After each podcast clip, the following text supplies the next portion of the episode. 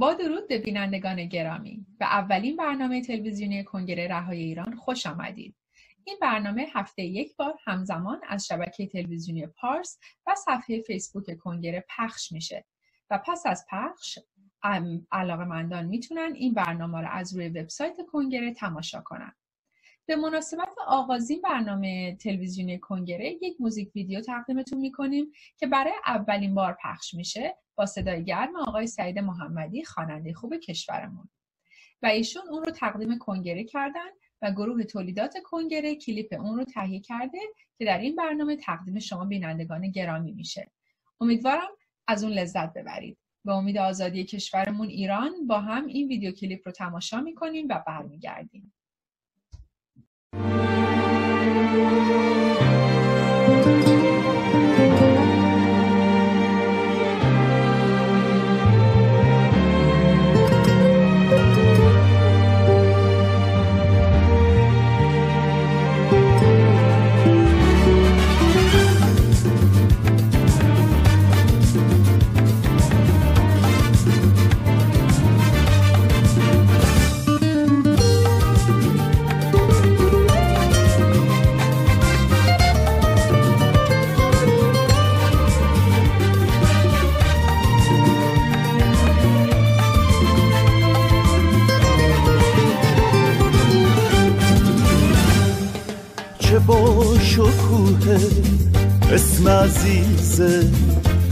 هم پای وسعت زمینه. تو لحظه های رفتن و ماندن آزادی حرف آخرینه. از آن زمان که شب دلی رسوا فریاد ما رو بی صدا کرد. به زور سر نیزه بی دیواری بین ما به پا کرد. ایستاده گفتیم ایستاده مردیم مثل درختی که میمیره. باید که جنگید باید غزل خون مبادا آزادی بمیره.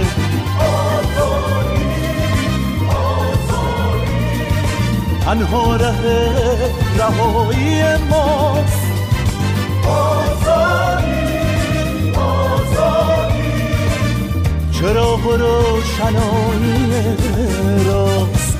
آزادی آزادی تنها ره رهایی ماست. آزادی آزادی پناه بی پناهی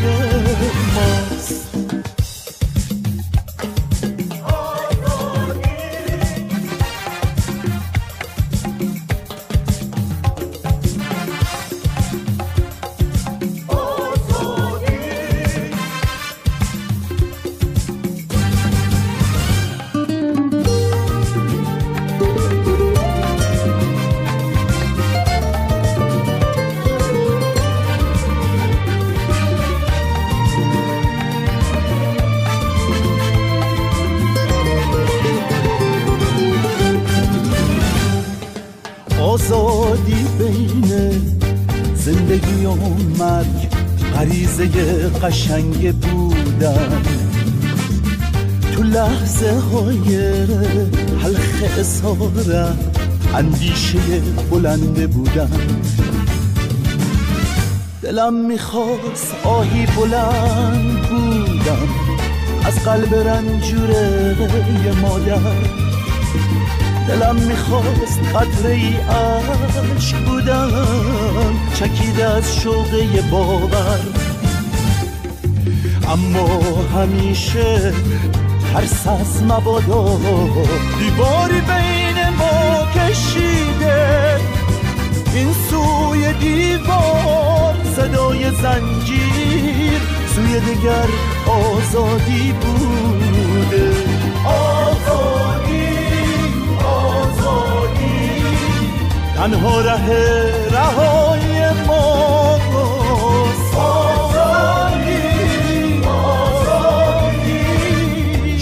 و روشنایی راست آزادی آزادی. تنها ره رهایی ما آزادی آزادی. پناه بی پناهی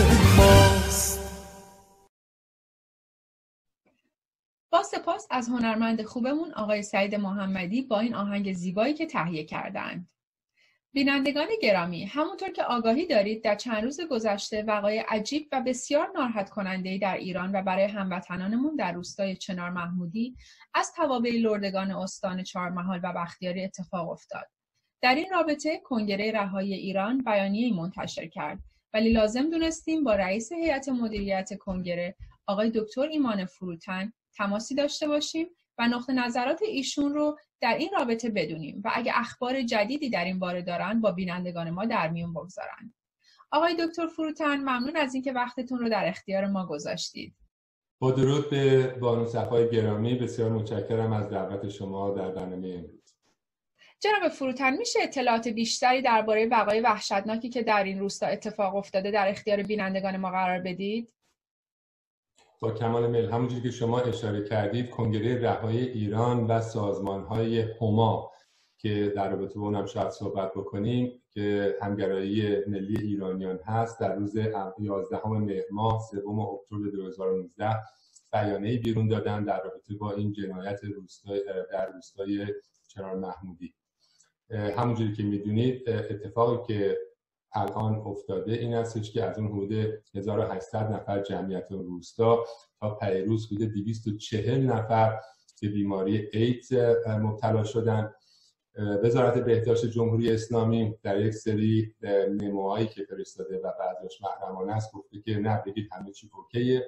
تقصیر رو انداخته یا گردن دهیارها و یا از اون بدتر تقصیر رو انداخته که به این 240 نفر مرداشون معتاد بودن و خانوماشون اینها روسبی بودن و زنهای بد بودن. و توجه بفرمایید که هم میهنان لور ما که همچی کارهای حرفایی رو در رابطه با همسرانشون می‌ذارن و ناموسشون می‌ذارن چه اثری می‌تونه بگذاره.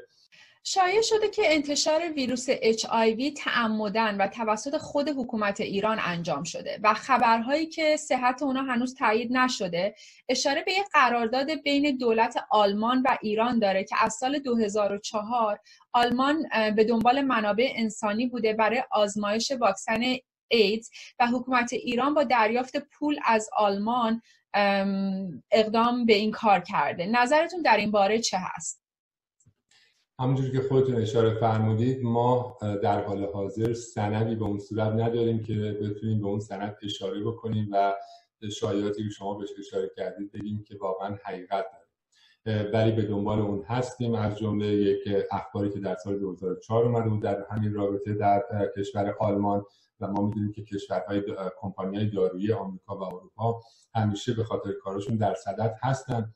که برن و این واکسن های جدیدشون و داروهاشون رو آزمایش بکنن. معمولا این آزمایش ها در کشورهای فقیر می‌کنن و پرجمعیت در کشور هندوستان می‌کنن در کشورهای آفریقایی مینا می‌کنن.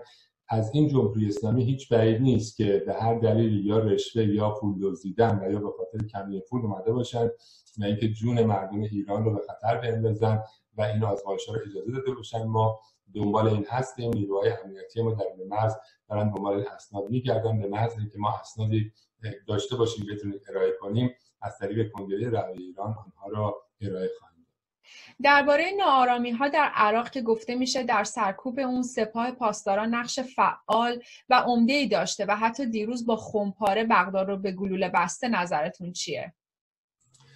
در این رابطه ما اطلاعات زیادی داریم. ما همونطور که می‌دونید هم درون کنگره و هم درون بعضی از سازمان های همسو تماس های مستقیم و مستمر داریم با اعضای نیروهای مسلحه درون مرز. و به خصوص اونایی که در عراق هم رفتن. تا اونجایی که ما خبر داریم اتفاقاتی که در عراق افتاده اینها بدون رهبریت یگانه بوده اینها خودجوش بوده توسط جوانان بوده. دلیل اصلیش به خاطر فسادی هست که در دولت عراق هست و جوانان می‌خواهند که این فساد از بین بره. ولی این پیام هایی که مرد و شعارهایی که جوان ها مردم دارن میدن بیشتر در رابطه با این هستش که دخالت خارجی ها رو در کشورشون نمی‌خوان و به خصوص و از جمله دخالت جمهوری اسلامی رو نمی‌خوان. برای همین هم هستش که با وجودی که 60 درصد مردای این کشور عراق بسیارشون شیعه هستن.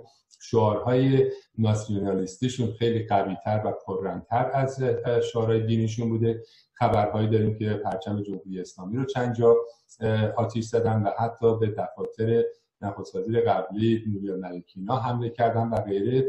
و ما می‌دونیم که سالهاست که نیروهای قدس در عراق پا دارن جای دارن و اینی که اونها به مردم عراق حمله بکنن و اونها رو بکشن و بخوان سرکوب بکنن هیچ تعجبی من نخواهم کرد. اسنادی ظاهرا هست ولی هنوز به دست ما نرسیده که اونها هم که اگر بشود افشا کرد ما خواهیم یک شنبه هفته گذشته شاهد اولین نشست رسمی هفت تشکل سیاسی با همدیگه بودیم که به نام همگرایی ملی ایرانیان هما نام گرفته و در این زمینه بیانیه هم از سوی این تشکل انتشار یافته و یکی از هفت امضا کنندگان این بیانیه کنگره رهایی ایران بود. میشه به طور خلاصه توضیح بیشتری در این درباره این تشکل بدین؟ با کمال میل همونطور که می‌دونید کنگره رهایی ایران خودش جایی است که منفردین چه منفردینی که به سازمان های مختلف یا احزاب تعلق دارن و یا ندارن دور هم جمع شدن. در کارگروه های تخصصی و با استفاده از مدرنترین ساختاری که برای برکناری جمهوری اسلامی تنظیم شده دارن با هم همکاری می‌کنن.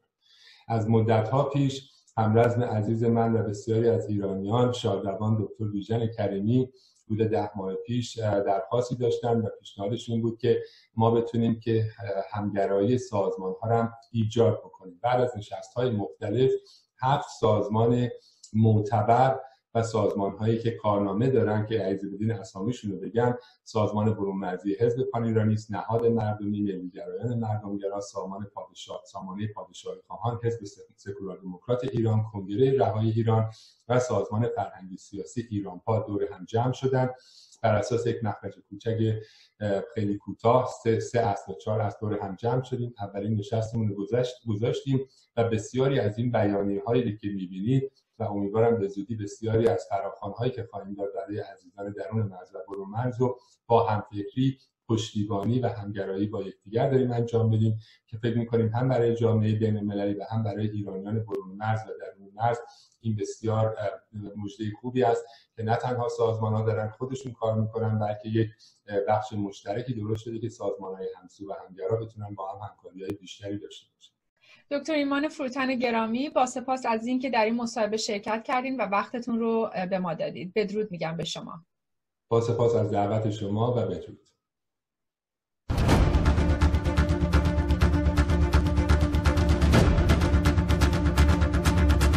برای رهایی ایران کنگره رهایی ایران.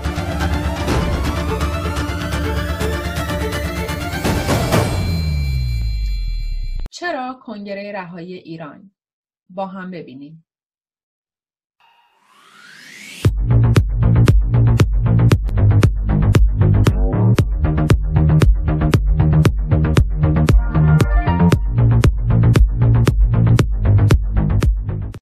درود بر شما. یک دست بی صداست من دست من از شما می کند طلب. شعری از نیما یوشیک. فعالیتگرایی گروهی میهندوستی و مسئولیت پذیری نقش مهمی در خاتمه دادن به نظام مطلق گرایان ولایی و پایان دادن به دخالت دین در امور دولت و شخصی شهروندان دارد. من به همگرایی ملی ایرانیان کنگره رهای ایران پیوستم تا نظام مافیای ولایی. این پیر حاکمان سنگ مغز را به چالش بکشم. تا اونجا که توان است. و اگر عمری باقی بماند برابری زنان و مردان را در کشور عزیزمان ارتقا دهم. مقابله با خرافات اختلاس فریب دروغ و با تفرقه کنم. بیعدالتی و حمله به اقلیت های کشور پایان دهم. از منابع ملی ایران به درستی حفاظت کنم و تلاش کنم ثروت ملی ایران برای اهدافی مهمتر مانند پرورش و آموزش محیط زیست آبادانی و توانایی های زیربنای کشور را برای شادمانی به جای تنها برای گروهی مفخار برای همگان به کار برم. من سهام سیاوش یک عضو کوچکی از کنگره رهایی ایران و احزاب و سازمان های همسو هستم. یک دست بی صداست دستان من ز دستان همه می کند طلب. سه چیز منو جذب کنگره رهایی ایران کرد. یک هدف و مأموریت کنگره. به ویژه اعلام اینکه کنگره رهایی ایران انجمنی فرا ایدئولوژیک و فراحزبی که می‌خواد در خور پذیرش و احترام بین المللی و مورد پذیرش پشتیبانی اکثریت نیروهای مبارز ملی برونمرز و درونمرز قرار بگیره. دو اصل زیربنای کنگره. به ویژه اون اصل دهم که میگه کنگره رهایی ایران شاهزاده رضا پهلوی رو نماد یک پارچگی جهانی سرمایه ملی برای تحکیم همبستگی اپوزیسیون پرچمدار مبارزه برای فروپاشی جمهوری اسلامی و استقرار حاکمیت مردم و تحقق دموکراسی و سکولاریسم در نظامی اعم از پادشاهی پارلمانی و یا جمهوری پارلمانی در ایران می‌دونه. سوم ساختار بینظیر کنگره راهی ایران. برای من حصر کلیت نظام و تمام موجودیتش از طریق مبارزه مسالمت آمیز و طبیعتا با تکیه بر حق دفاع از خود همیشه خیلی مهم بوده. و من خیلی علاقه داشتم که این مبارزه رو در خارج از کشور داشته باشم. اما چیزی که منو نگران می‌کرد و ناراحت می‌کرد خودی و ناخودی بود در میان نهادها سازمانها و احزاب که من خیلی از این خوشم نمی آمد وقتی که آگاهی پیدا کردم که در کنگره رهایی ایران کنگره نهادیه که فراحزبی و فراجناهی هستش با خیال راحت در این کنگره شرکت کردم و از این بابت خیلی خوشحالم که در کنار دوستان و یارانی هستم که از همه جناهای فکری هستند و اینجا بیشتر شایسته سالاری مد نظر هستش. سپاس گذارم. با درود به بینندگان و شنوندگان گرامی. نخست مایلم به یک نکته اساسی اشاره داشته باشم. بعد راحتتر می‌توانم بیان کنم که چرا به کنگره راهی ایران پیوستم. در هر نقطه از این جهان هستی که نگاه داشته باشیم شاهد یکی از مهمترین پیامهایی که توجه انسان خردمند را خود جلب کرده است خواهیم بود و آن ارتباط و اتصال قانونمند ما بین تمام اجزای این ساختار است که باعث سامان و هنجار هستی می شود اگر در یک خانواده یک شهر یک استان و بالاتر از آن یک کشور سامان و هنجار نباشد حتما شاهد نابسامانی و ناهنجاری خواهیم بود. به عبارتی داشتن سامان به این معنی است که دارای حکومت قانون هستیم و در کنار این حکومت است که با آبادسازی شادزیستی دادگری و دادگستری و امید به آینده و آسایش و غیره خواهیم رسید. و اگر سامان نداشته باشیم به جای ضوابط قانونی روابط و بیقانونی خواهیم داشت که همه اجزا یک کشور را به تاریکی و ناهنجاری تبدیل خواهد کرد. و در این جامعه است که شاهد زشترین غمگینترین شکل از ترس اختلاس تجاوز خفقان و بیدادگری دروغگویی و غیره دست خواهیم یافت. بنابراین از کتاب مبین جهان هستی پیام می‌گیریم که در جایی که سامان وجود داشته باشد راستی سراغت و اتصال قانونمند یعنی خداوند وجود دارد. و اگر ناس به سامانی وجود داشته باشد بدانید که وجود اهریمن یعنی شیطان به صورت مرئی یا نامرئی در چرخی قدرت نشسته است. کنگره راهی ایران را برای فعالیت های خودم انتخاب کردم چون در آن ضوابط اساسنامه قانونمند و سیستم رأیگیری مترقی احترام به تمام ایرانیان از هر گروه سیاسی عقیدتی مذهبی یا زبانی و همچنین دارای سیستم پروسه و ساختار تشکیلاتی دیدم که به شما همیان گرامی توصیه می کنم که خود به قضاوت بنشینید و این تشکیلات را مورد مطالعه قرار دهید. و در صورت قبول این کنگره را برای فعالیت های سیاسی و حقوق بشری خود انتخاب کنید وقتی نور نمایان باشد سیاهی بیمهنا می گردد پایدار و سرفراز باشید پاینده ایران. با درود به سه دلیل. اول اینکه کنگره رهایی ایران به صورت یک پلتفرم طراحی شده که دیگر تشکلهای سیاسی اهم از احزاب و سازمان ها بتونن بدون اینکه زیر پوشش یکدیگه قرار بگیرن به طور کاملا مستقل با یکدیگه همکاری مشترک داشته باشن. گرایش فکری اساس این همکاری رو تشکیل نمیده بلکه باورمندی به سه اصل فروپاشی نظام در کلیت اون باورمندی به پرچم سرنگ شیر و خورشید نشان ایران و حفظ یگانگی و تمامیت ارزی ایران و استقرار کامل دموکراسی پس از فروپاشی نظام جمهوری اسلامی ایران این همکاری رو میسر می‌کنه. دوم اینکه ساختار و اجزای تشکیل دهنده کنگره بگونه است که برای سه دوران پیش از گذار دوران گذار و دوران پس از گذار طراحی شده چیزی که من در جای دیگری نمی‌شناسم. و سوم اینکه کنگره بیشتر عملگرا هست و اقدامات عملی رو در سرلوحه برنامه خودش قرار داده تا یک سیستم تئوریک.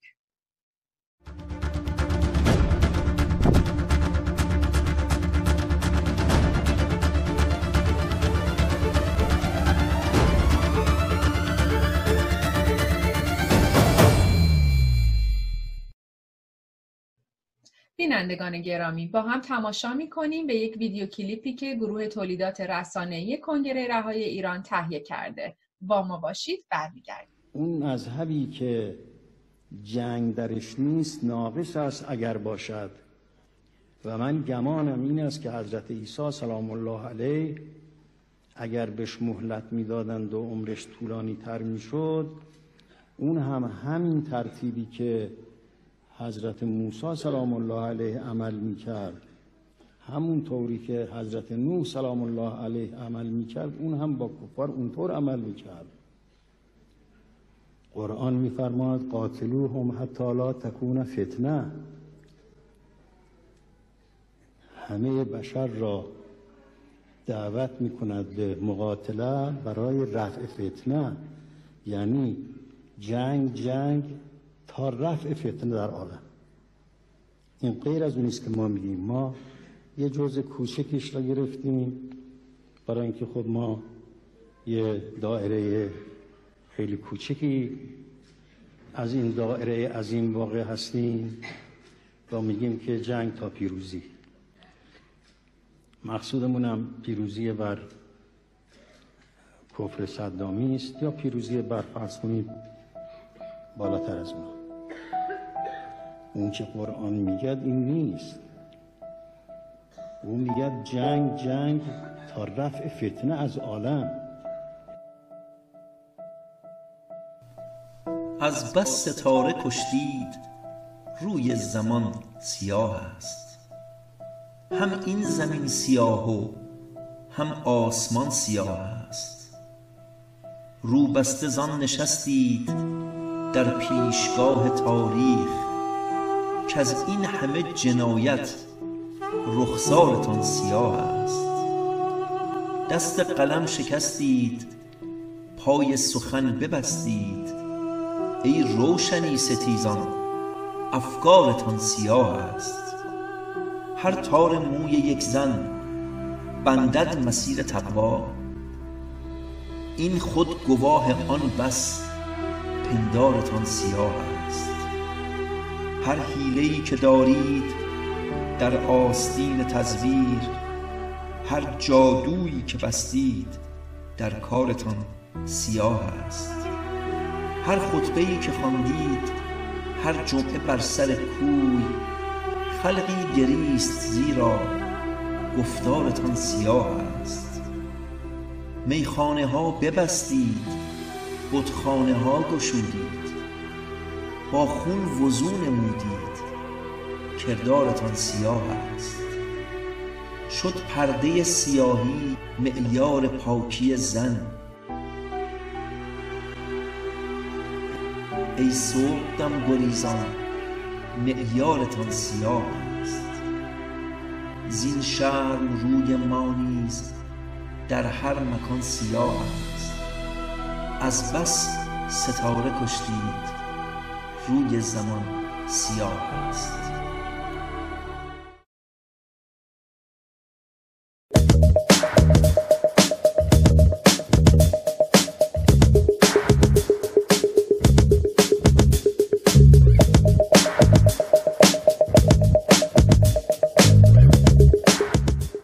بینندگان و شنوندگان گرامی از این پس ما در برنامه تلویزیونی کنگره یک بخش فرهنگی رو خواهیم داشت و در این برنامه به مسائل مختلف اجتماعی و فرهنگی خواهیم پرداخت. در این رابطه هم مصاحبه هایی رو با متخصصان و صاحب نظران ترتیب میدیم و هم گزارش هایی رو از شهرهای مختلف جهان خواهیم داشت. این برنامه تحت عنوان نگاه دوم پخش خواهد شد.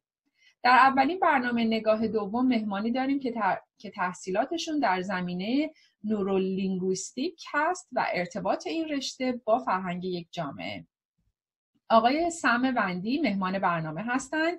آقای وندی به این برنامه خوش آمدید و سپاس از اینکه دعوت ما را پذیرفتید. لطفا خودتون رو برای بینندگان ما معرفی کنید. درود میگم به شما و بینندگان خوبتون. من سام وندی هستم. همینطور که شما هم اشاره کردید این برنامه جنبه اجتماعی و فرهنگی داره. تحصیلات من توی در واقع در رشته در لیسانس و دکترای من در کشور فرانسه بود و در رشته neurolinguistics که در واقع مطالعه چگونگی process یا پردازش شدن اطلاعات توی مغز انسان هست. شکلگیری اندیشه، زبان، منطق، شخصیت، احساس، عواطف، هوش عاطفی، محاسبات، آیکیو و این مسائل توی انسان آقای بندی لطفا راجع به این رشته بیشتر توضیح بدید و بفرمایید که نقش این رشته در ارتباط با مسائل ایران و چالشانی که در فرهنگ ما وجود داره چی هست؟ بله چشم. تخصص من از این رو در بررسی حس مثلا شادکامی و خوشبختی در مردم یک کشور کارایی داره. که انسان رو با تمام ویژگی های روحی و روانیش و تمام نیازهای فردی و اجتماعیش به صورت علمی مورد بررسی قرار میده. مثلا حس نیاز انسان به پرستش حس نیاز انسان به دوست داشتن دوست داشته شدن اندیشیدن خیال بافی یا محاسبات منطقی کردن همه و همه رو در قالب علمی مورد بررسی قرار میدیم. و سوای این پرسش که انسان روح داره یا نه خب هممون می‌دونیم که تمام این مسائل در مغز انسان میشه و شکل می‌گیره. دانش و شناخت واقعی و عملی انسان از ویژگی های روحی و روانی خودش یه گوهر گرانبهاست که وقتی نباشه انسان به سادگی و به راحتی مورد سوء استفاده حکومت ها یا افراد دروغگو و فرصت طلب قرار خب جناب بندی میشه لطفا بر ما توضیح بدین که این شناخت علمی به چه شکلی هست؟ بله مثلا در neurolinguistics پژوهشگر شخص رو درون یه دستگاه MRI قرار میده و از اون می‌خواد که فعالیت های ذهنی مختلف و هدفمندی بکنه. مثلا دعا بخونه مثلا آرزو کنه خیال بافی کنه یا به مسئله مهم زندگیش که تصمیم گیری در مورد سخته فکر کنه. یا از اون می‌خوایم که محاسبات خاص ریاضی انجام بده. مثل جمع ضرب و تفریق و اینها. یا چیزی رو به خاطر بیاره یا تصویری رو بهش میدیم که ببینه و بررسی می‌کنیم که مثلا این تصویر چون شناخته شده است چه اتفاقایی توی مغزش میفته یا تصویر اگر خیالی تصویر انتظایی بهش بدیم ببینیم مغزش چطوری پروسسش می‌کنه یا خیلی کارهای دیگه. و در همه این موارد با تکنیک Real Time Functional MRI از فعالیت های مغزی سوژمون عکس برداری می‌کنیم و اینها رو ثبت می‌کنیم. وقتی پترن های منحصر به فرد و پترن های مشترک بین همه انسان ها رو کنار هم قرار میدیم اونم فارغ از رنگ و پوست و نژاد و ملیت افراد به نتایجی می‌رسیم که میشه بنمایه شناخت علمی از انسان. ناگفته نماند که از فعالیت های مغزی افرادی با بیماری های روانی خاصی هم عکس برداری می‌کنیم. و اونها رو با افراد سالم توی همون شرایط مقایسه می‌کنیم تا به نتایجی محکم علمی برسید مثلا یکی از حقایق به دست آمده که همه اساتید این رشته می‌دونن اما میترسن واقعا به اطلاع عموم برسونن. اینه که یه شخص سالم وقتی که مشغول عبادت میشه درست همون قسمت های از مغزش فعال میشن و به همون ترتیب کار می‌کنن که یه بیمار اسکیزوفرینیک چیزهای غیر واقعی رو وقتی که داره می‌بینه دقیقا مغزش به همون شکل کار البته معنیش به هیچ عنوان این نیستش که اون شخص مؤمن در حال عبادت اصلا بیماری روحی داره. اصلا نه اصلا منظور این نیست. بلکه منظور اینه که مغز اون شخصی که داره یک سری حقایق مجازی رو که لزوما واقعیت نداره رو می‌سازه و به هم میبافه و اونجوری که خودش دلش می‌خواد بهش شکل میده و درست مثل یه انیمیشن ساز که یه کارتون زیبا و رویایی رو می‌سازه و به طرز بسیار ملموس و قابل باوری به من شمای بیننده تحویل میده و ما هم و باورش می‌کنیم. مغز هم آموزه های راست یا دروغ رو که از بچگی و در اثر حالا آموزش های مختلف اون شخص دادن رو و داره و باشون به همین شکل چیزهایی می‌سازه. و بعد در پی اون مجموعه از ها و هورمون ها احساس و عواطفی رو در یک شخص شکل میدن و شخص اون رو باور می‌کنه و حسش می‌کنه. چرا؟ چون دیگه بحث ها و هورمون ها هست که توی بدن فعل و انفعالاتی ایجاد می‌کنه و شخص رو حس می‌کنه. ارتباط این موضوع با فرهنگ ایران و نقشش در جامعه ایران چی هست؟ درک علمی از ماهیت فردی از ماهیت فرهنگی و اعتقادی و همینطور از هوش عاطفی افراد باعث میشه که افراد آگاهتر زندگی کنند و کمتر مورد سوء استفاده عاطفی و فرهنگی و اعتقادی قرار بگیرن. ببینید انسان در حالت کلی فارغ از اینکه از چه نژاد و فرهنگیه برای اینکه احساس خوشبختی بکنه چند تا چیز لازمه. مثلا در بررسی و تحلیل شخصی از خودش یا شخصیتی از خودش انسان باید به این نتیجه عاطفی و عقلانی برسه که آدم خوب و مقبولی و دوم که باورهای مادی و معنویش خوب و درست و والا هستند و سوم که در روابط عاطفی و دوستیهاش افراد خوبی دوروورش هستن. و حالا اگه بالاخره نیازهای مالی هم وجود داره که باید اینها رو هم شخص داشته باشه تا احساس خوشبختی بکنه. یه حداقلی داشته باشه تا احساس خوشبختی بکنه. و خب حالا درست اینجا هستش که اگر شخص از خودش یه اعتقاد یه در شناخت درستی نداشته باشه به راحتی ممکنه فرید بکنه میشه یه خورده ملموستر توضیح بدید؟ بله ببینید مثلا برای اینکه تصور من یا شما یا یک شخص از خودش این باشه که آدم خوبی هستش باید توسط یه سری زیرساختهایی به این نتیجه برسه که باورها و اعتقاداتش خوب و دارای ارزش والا هستند حالا اینجاست که انسان آسیب پذیر میشه و از نظر فرهنگی و اعتقادی ممکنه خیلی راحت مورد سوء استفاده قرار بگیره. مثلا یه شخص ممکن از بد به تولدش بهش یه سری اعتقادات داده باشن بهش گفته باشن که مثلا فلان شخص مقدسه یا فلان کار رو باید انجام بدی تا گناهانت آمرزیده بشه.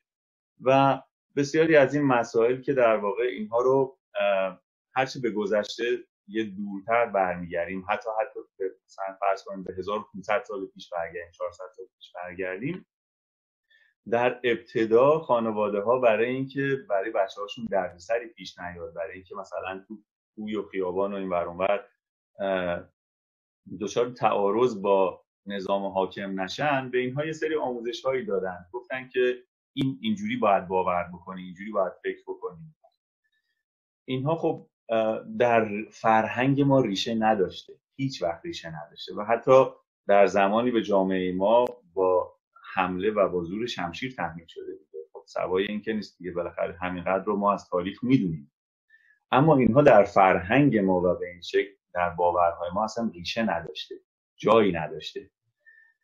اینطوری میشه که شخص تا یه سنی خب اینها رو همونطوری که میشنوه باور ولی مثلا ما از 15 16 سالگی مغز ما تغییر پلاستیسیتی میده تغییر شیمیایی می‌کنه مغز هر انسان و شروع می‌کنه به حقیقت یابی و اگه توجه کنید در اون سن انسان ها بسیار بسیار آسیب پذیرتر هم هستن حتی تا بعد از اینکه بزرگتر میشن. چرا؟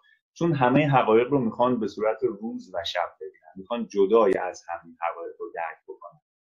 بسیاری از اون آموزه هایی که به زور به جامعه تحمیل میشه رو فرد وقتی فکرشو می‌کنه می‌بینه که نمی‌تونه از نظر منطقی باور بکنه. همین که نمی‌تونه اینها رو باور بکنه بهش یه احساس عدم امنیت فردی میده. چون باور داره که اون اندیشه های نابش اون ارزش هایی رو که به صورت ارزش می‌شناسه همش منطقی نیست و یه جاهایش رو نمی‌تونه قبول کنه. بعد اگه اینو در چارچوب مثلا دین پذیرفته میاد چیکار می‌کنه؟ میگه خب من از این دین این جاهاشو قبول دارم. اینو اینشو ولی قبول ندارم. به نظر من انسانی نیست. خب اینطوری بعد با خودش به تعارض می‌رسه. میگه این اگه کلام خداست پس چرا اینجوریه خب نمیشه که باشه.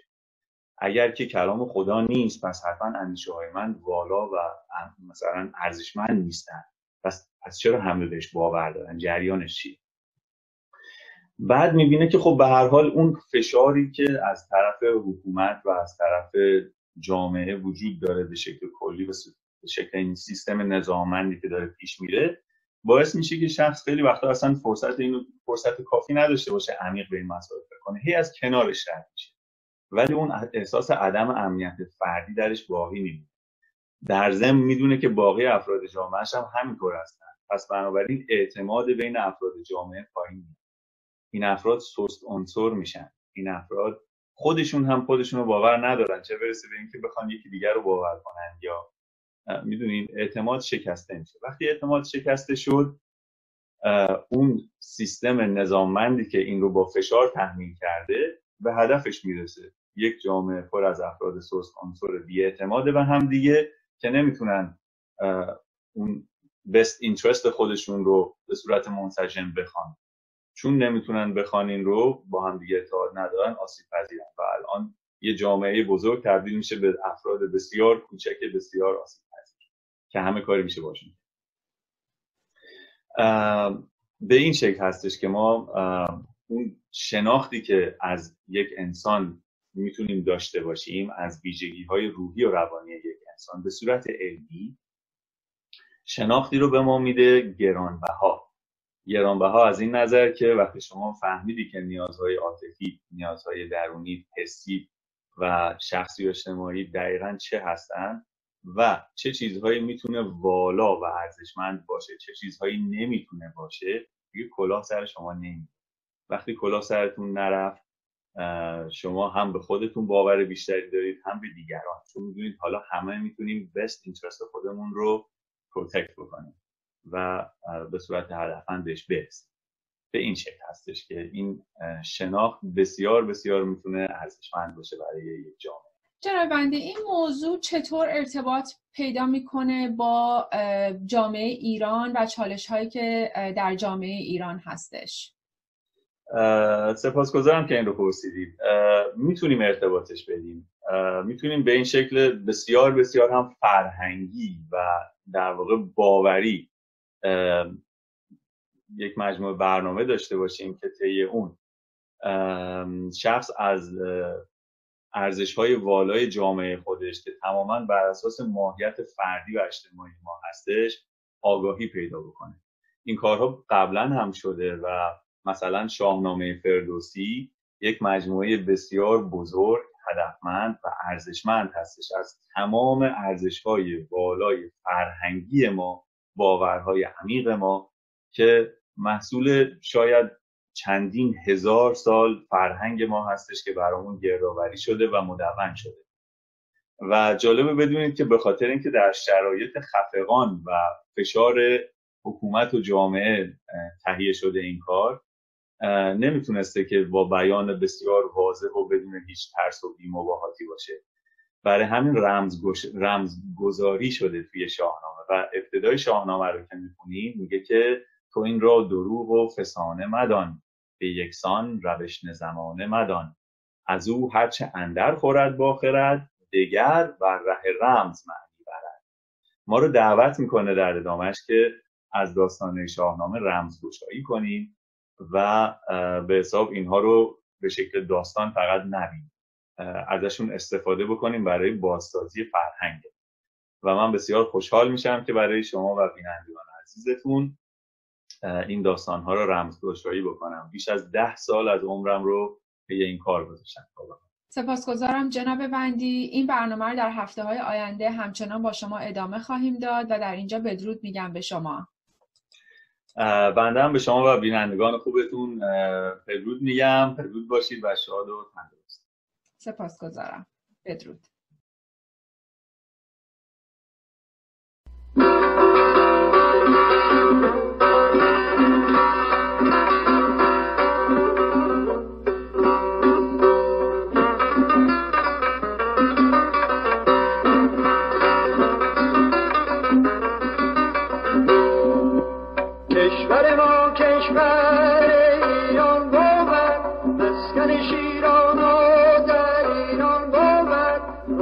without